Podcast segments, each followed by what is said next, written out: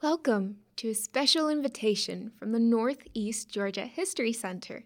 Join us for a delightful Valentine's Day tea on Saturday, February 10th, with seating options at 11 a.m.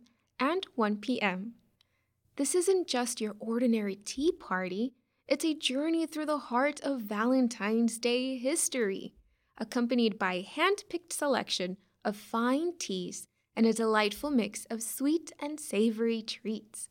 Whether you're a history buff or just looking for a unique way to celebrate love, this event promises an engaging experience.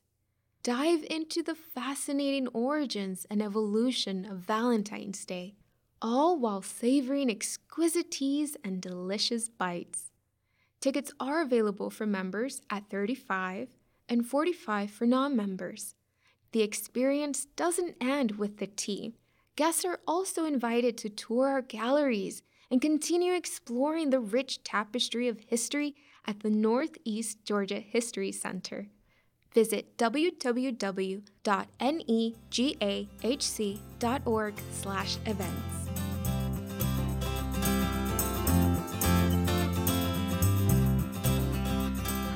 everyone, and welcome back to Then Again, the podcast of the Northeast Georgia History Center. I am Marie Bartlett, the director of the Ada Mae Ivester Education Center here, and today I have with me Brandon Brooks, the curator of the John L. Wehle Gallery at the Genesee Country Village and Museum. Thank you so much for being with me today. Thank you so much for having me. It's quite a pleasure. So, can you introduce yourself to our listeners and tell us a little bit about your background and how you became a curator? Absolutely. So, I, again, my name is Brandon Brooks. I, I work as curator of the John L. Wehle Gallery, and I've been in this position since March of 2020. So, crazy time to start a completely new career. And before that, I was working for just over a decade in the mental health uh, sector here in Rochester, New York. And my education is actually in mental health. However, I am originally from the Genesee Valley region. And when I was pursuing my undergraduate at Adelphi down in New York, I took several classes at the Met. And that's when that museum germ was sort of planted in my mind. And I got to see behind the scenes, their vaults, you know, how the objects were cared for, different curators of different departments. Um, and that was through uh, Maya Muratov, who I believe is still one of the curators at the Met, as well as a professor of art history at Adelphi. And eh, around 2015, 2016, I reached out to Genesee Country Village Museum to the then curator, Patricia Tice. And I expressed, you know, my interest. You know, I, I love old things. I love old clothes. I love artwork. I love antiques. How can I get more involved? And that turned into a volunteer position, which turned into an internship, which turned into a position. And about five years into working with Patricia, I had learned the ins and outs of curation, object care, uh, fashion history through Patricia and just voracious reading and the University of YouTube, quite honestly. So it was a lot of hard work, a lot of passion and interest. And I, you know, I know this sounds scary. I don't mean to scare any young people, but I was also at the right place at the right time.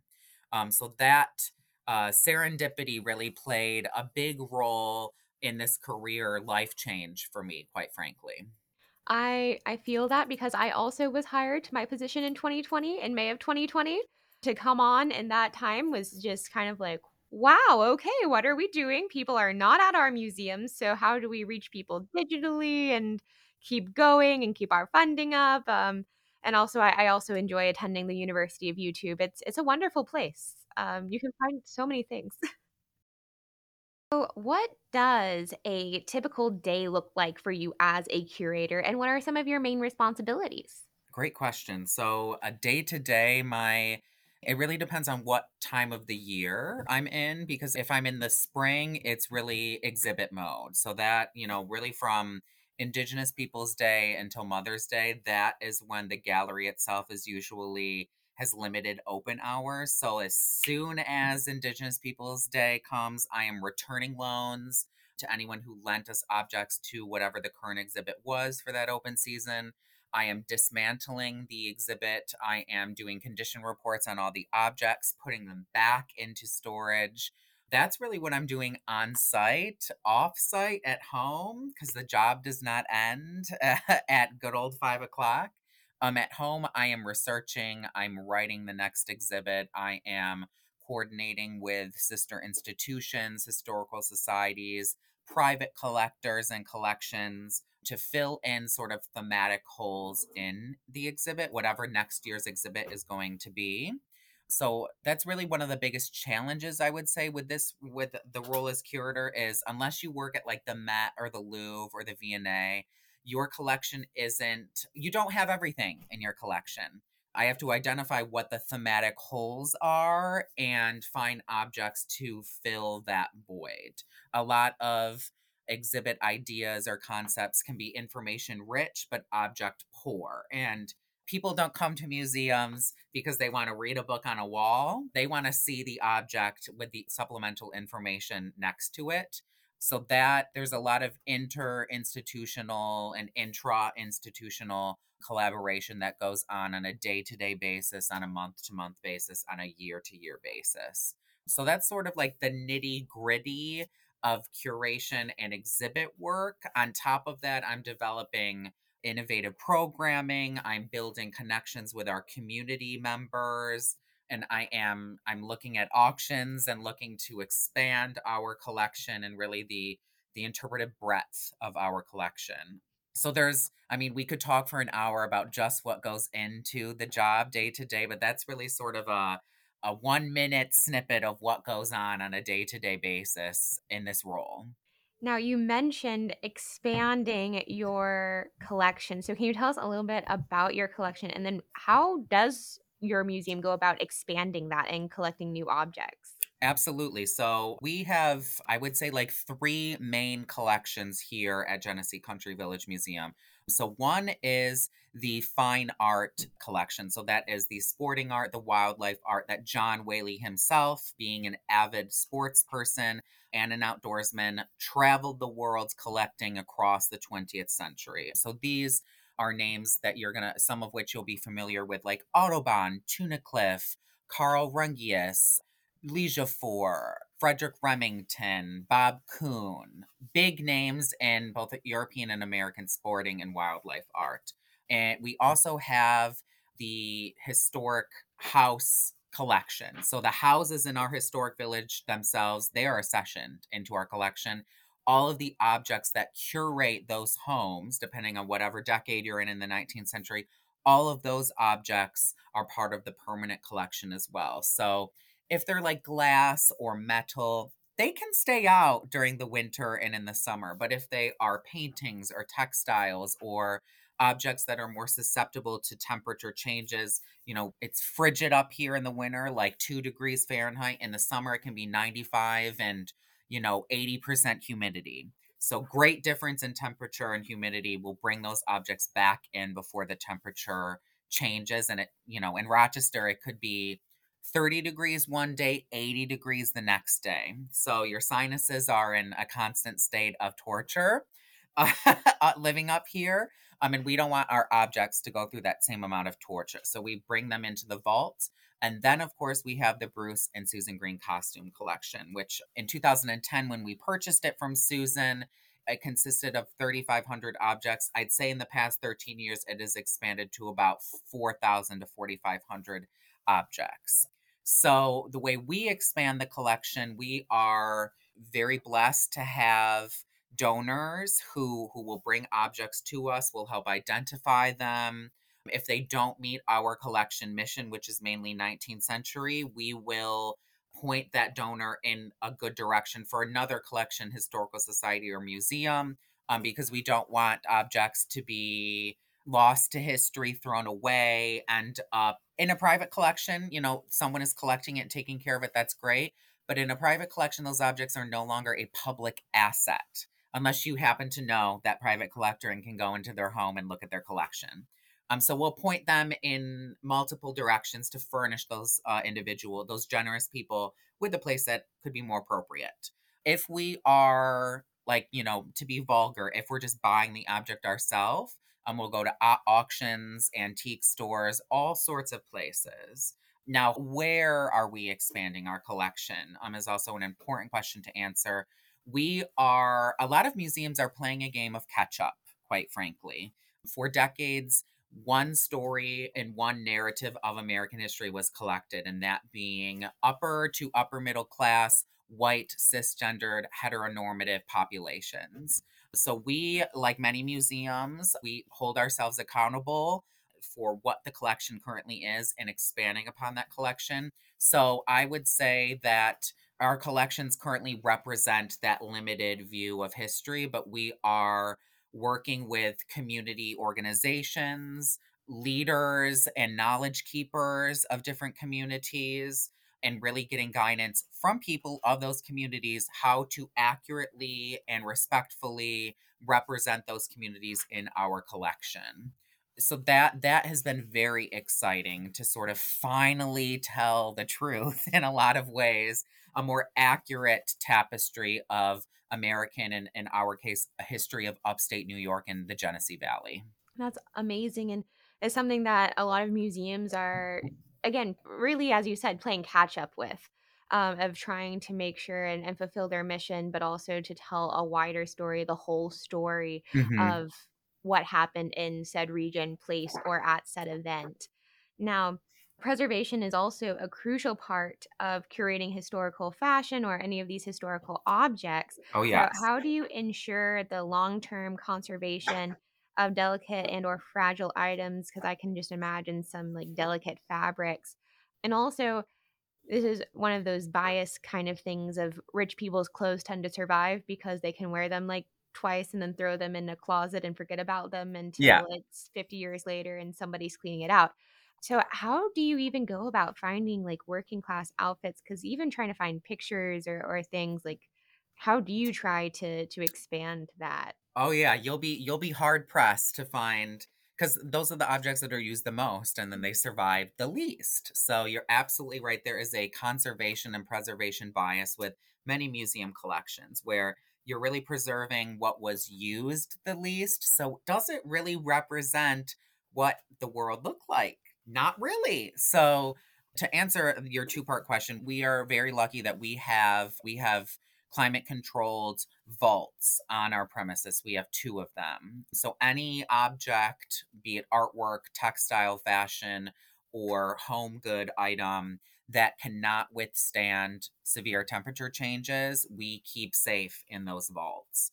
You, I had the pleasure of giving you a tour of the Bruce and Susan Greene collection, so you saw all of the custom made mounts we make for each individual piece of clothing we are not the Met. We are not the V&A. We do not have an industrialist endowment from 100 years ago to to finance expensive archival materials so we find ways to to be cost effective in the archival materials that we are using so and we create our custom mounts you know if we bought one of those mounts custom made for a, a bonnet or a gown it could cost like 200 bucks per mount and when you have like 200 hats, that adds up real darn quick.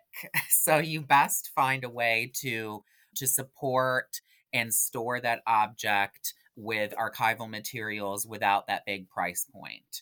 Um, so we, you know, and that will also influence, you know, the stability of the object will also influence not only how it's stored, but whether it should be exhibited. We have an excellent collection manager by the name of Amanda Wilk on our staff who is very essential um, both in her job and specifically in sort of the the picking out of objects for exhibition. And you know if it is not stable enough to be exhibited me wanting to see it and to show the world this amazing object is not enough to damage the object and put it on display. So we you know the, another job of the curator working with the collections manager is finding ways to to keep this public asset accessible to the public without threatening or damaging its structural integrity. So we can preserve it for decades and hundreds of years to come. Uh, so instead of sort of, you know, mounting a gown on a form, You can display it on a lean board or in a study drawer or with very intricate pictures online for online exhibits. We're very excited for 2024 for many reasons, just the eclipse being one of them here in upstate New York in the path of totality in April. Um, but also, Amanda Wilk is um, the collections manager, has found a way for us to finally get our collections online as an online database. Um, so we will begin that process. And again, like for objects that are really unstable and should not be exhibited or handled or mounted or moved, that online database is going to keep that object accessible to the public. And I believe there was a second part of your question, and I'm forgetting what that was. Oh, I was just talking about like working class objects and trying to acquire yes. those as you were talking yes. about expanding your collection of so preserving those and then also acquiring those because they just they they seem to disappear. They do, they do, and I, uh, uh, I think it's because I mean they're, they're again they're used the most, so they survive the least. When you get them, when you happen to when you happen upon an object object like that, be it through an auction house like like Augusta auctions or sometimes even eBay, which can be a little dubious. You know, sometimes the seller doesn't know what they're selling, or they think they know and they've got it their way off. Or at an antique store or a donor. If you have a rare example of a working class garment or like an at home working garment, that's a gem of your mm-hmm. collection. It may not be the most visually exciting, but narratively, and if you were to visually examine the object, to me, that's one of the most exciting objects because they tend to be restyled, unpicked, and resewn in an alternative, more up to date fashion. They tend to be patched up and repaired repeatedly. You can see the wear, you can see the use. Like these, um, I always say this that sort of material uh, textiles are the most intimate form of material culture in my mind because they are literally and figuratively imbued with an essence of the past, be that perfume or BO, quite frankly. So when you get a working class object, not only is it imbued with that ineffable essence of the past, but you can see how much work and care and attention went into the preservation of that object within the its life use and then we are able to sort of continue that process uh, with how we store and exhibit the object. So for instance a few years ago we received a donation from uh, Sackets Harbor, and most of it was uh, from it's from an upper middle class, an, an elite family of that of the 19th century. Most of the clothing pieces were splendid in the sense that they're made out of like luxurious silks and brocades and they have you know hand woven Honiton lace on them and not that machine lace from good old John Heathcote and his netting. But they also had some working class dresses uh, working class in the sense that they were worn by the staff that this family employed in their home so it wasn't it wasn't even like a, a uniform, a maid's uniform. It was sort of um a a maid to the maid, some a maid that would not you would not want to be seen by the sort of front house family or the front house staff. It was sort of a this isn't an American term, but almost like a scullery maid, like a maid to the maids. So that was incredibly exciting, and it's a, it's a basic pink cotton dress. There's actually two of them, and you could see that it originally was from the 1860s and it was adapted over the course of 30 years into the 1890s by the multiple people that wore that dress, those two dresses. So they're very rare. You have to search. Uh, there's a lot of luck involved with finding very rare objects there's also as you said you know the pretty things tend to survive the most for mul- a multitude of reasons so some people might you know go up to grandma's attic and find like oh this old ugly worn out you know dress and it's made out of this white and blue check like it it's it wasn't expensive i'm going to throw it out you know so a lot of things also get lost to time so there are many factors working against you in finding those those working class everyday objects. Sorry, long-winded answers. long-winded so answers. Excited. You get that with me. Oh, it's all good. That's great. it makes my job easy. Um, So I am so excited to hear that y'all are putting your collections online because I again I was very privileged to and you were so gracious to get to show me around some of the the, the vaults and the costume collection and uh, it's so wonderful because I know you also have been patterning different stays um, that you have them put the patterns online as a resource Yes. for people which is absolutely amazing and I've also gotten to see 2 of your exhibits that you've done with the costume collection. One was the Great American Wedding, which hmm was amazing, and I actually it was right when I had just gotten engaged, and I was just like, wedding fever, it was wonderful. Uh, and then I also got to see the one the most recent one, Becoming Gendered. Um, yes. so I enjoyed both of those so much and every all the work that you your staff put into to creating those. I was wondering, can you tell us a little bit what goes into choosing a theme and then interpreting this clothing? Because there, there's so many different aspects of clothing. It's the most, as you said, I love the way you phrase it, the most intimate, really, of hmm material culture is clothing. So, how do you go about deciding on a theme and then interpreting that? Great question. So one of the the pillars of uh, the museum's mission is is uh, accuracy, but also relevance. So we tend to think of the past as being in the past, and we sort of reach this plateau of modernity where everything is just better, and we know better in the future. It's all connected to the past, and some things in the past they just did better than we do today, quite frankly. So I find it exciting finding those connections, those relevant threads that lead you, you know, from the past to the future and from the future to the past.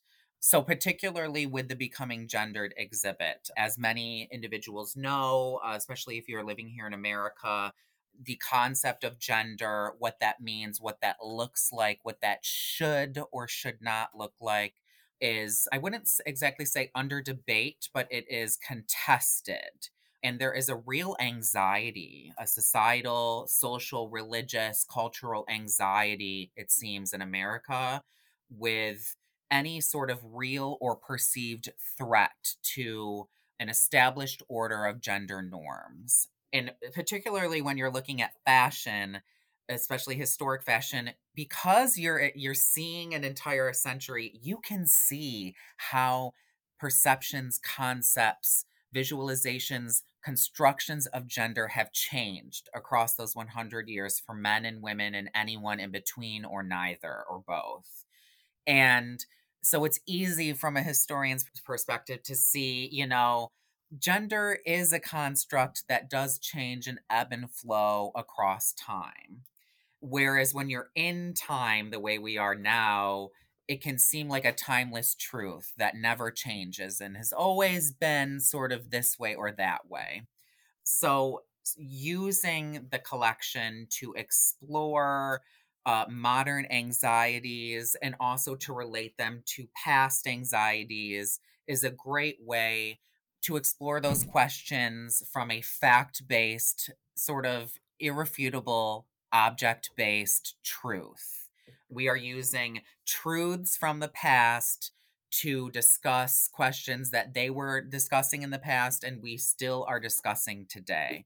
So let's take like the 1890s bicycle craze for instance. Uh, Rochester really led the charge with the bicycle craze, and we we established thou- hundreds of miles of what they called side paths. And many people, many women wanted to bicycle. Suddenly, you could travel tens of miles in one afternoon without a horse, without a chaperone, all powered by your your own legs and your own ambition. And, and, you know, Susan B. Anthony is actually quoted as saying, the bicycle has done more for women's emancipation than many, you know, uh, than anything else, so to speak. That's not the actual quote, but it's something around there.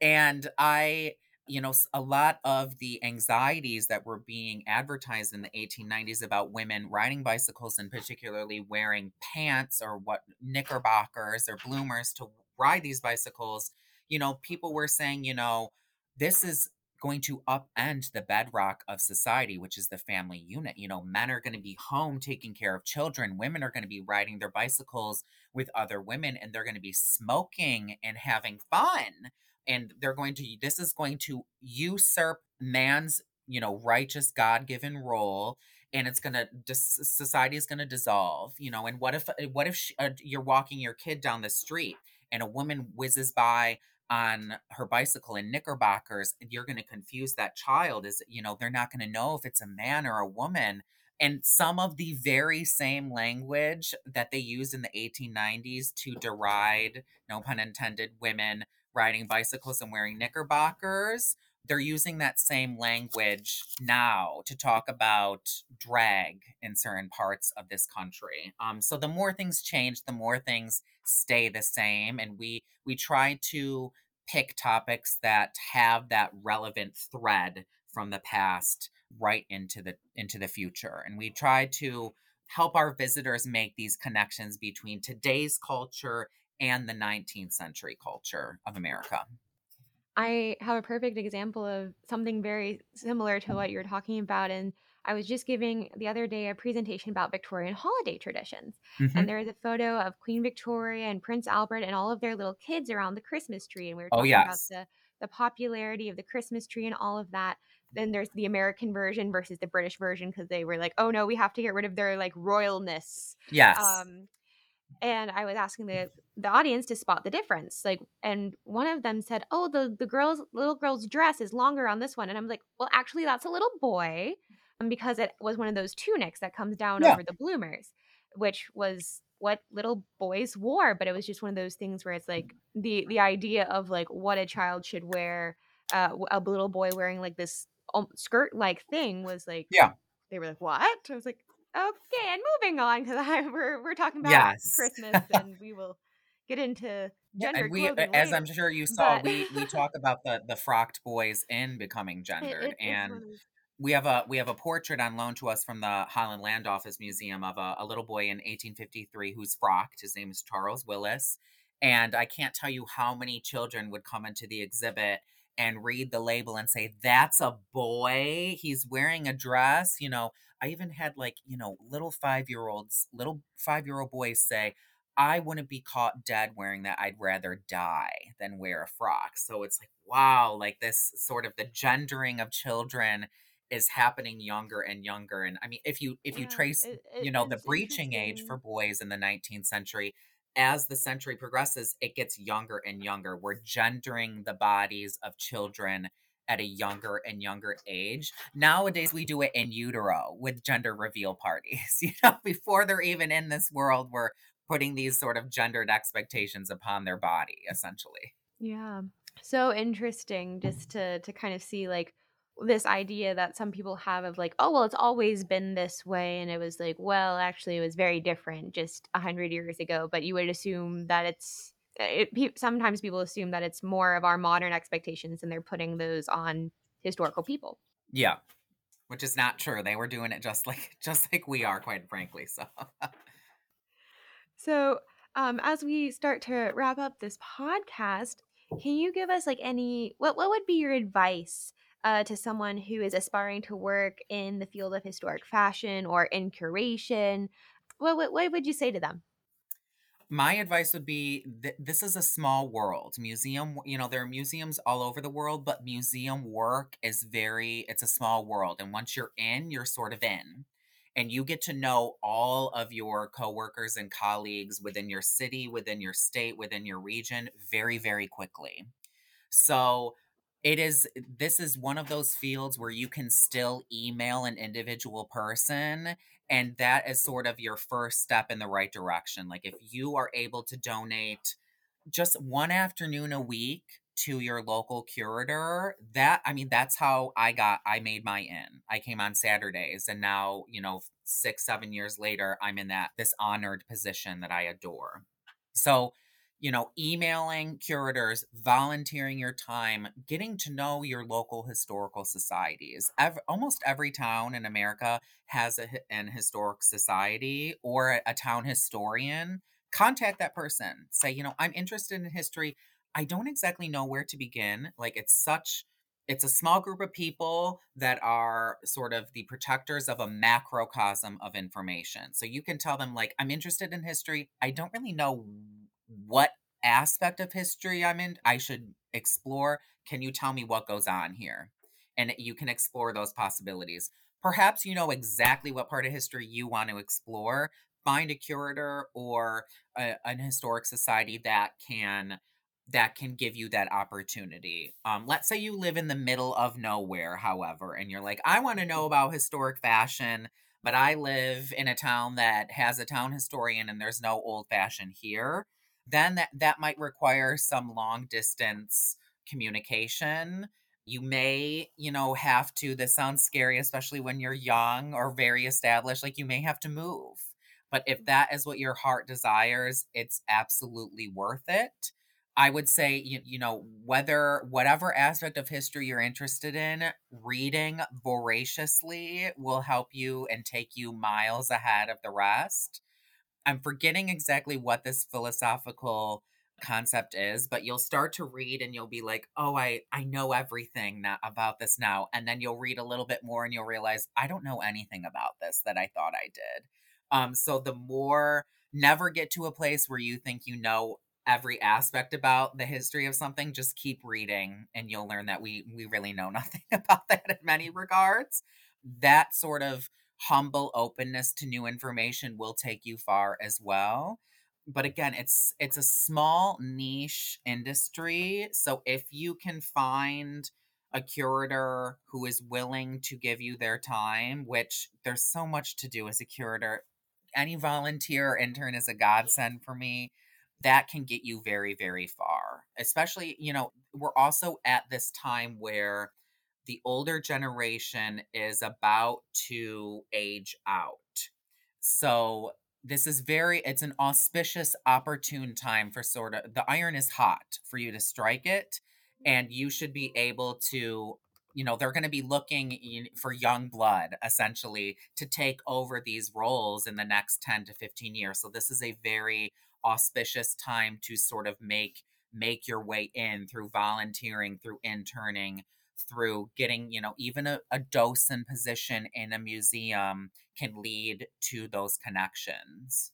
Absolutely. A lot of the people who work at our history center started as volunteers.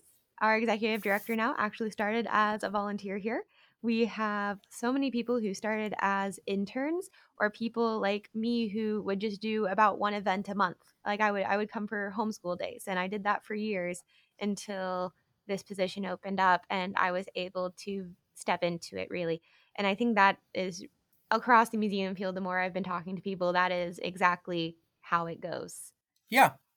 I mean, it's such a small group of people. If you volunteer your time and you're reliable and passionate, they will take notice of you and they will make a position for you or you will be the if they can't make a position their budget is limited as a lot of nonprofit historical societies are when someone retires or leaves they will be like we know you know we know that person john smith or sally is so reliable let's get like let's just fill this position and we know her she knows the collection she knows the staff it's a shoe in Sometimes Absolutely. literally, if you're in historic fashion. So. Sorry, couldn't let that pun go. yes. so, for our last question, can you tell us how you've seen the field of curation, historical fashion curation, object curation evolve during your career, and where do you see its future going? Great question. So, again, I've, I've only been in this position for since 2020. So, I'm about to enter in 24 my fifth season. Um, and that first season in 2020 was semi closed. But I have seen, again, uh, really because of the pandemic, a lot of digital evolution with collections. There's a lot of virtual components that people are really exploring now from virtual presentations, talks, and lectures to sort of a, a discussion of objects digitally through digital online accessible archives and collections essentially which we're exploring and creating in 2024 finally. And also innovative ways to tell, really broaden the story that you're telling. That's the biggest change I am seeing is museums and really the millennials coming into museums and now Gen Z coming into the museums. We want the real story. Um, so museums are are playing that game of catch up and expanding the narrative that they're able to explore, they're able to exhibit, they're able to interpret and present. Um, so that is one of the biggest changes I'm seeing both the technology used to tell the stories and also the broadening of the stories being told themselves. And I, I couldn't be more excited, quite frankly. Then Again is a production of the Northeast Georgia History Center in Gainesville, Georgia. Our podcast is edited by media producer Guada Rodriguez. Our digital and on site programs are made possible by the Ada Mae Ivester Education Center. Please join us next week for another episode of Then Again.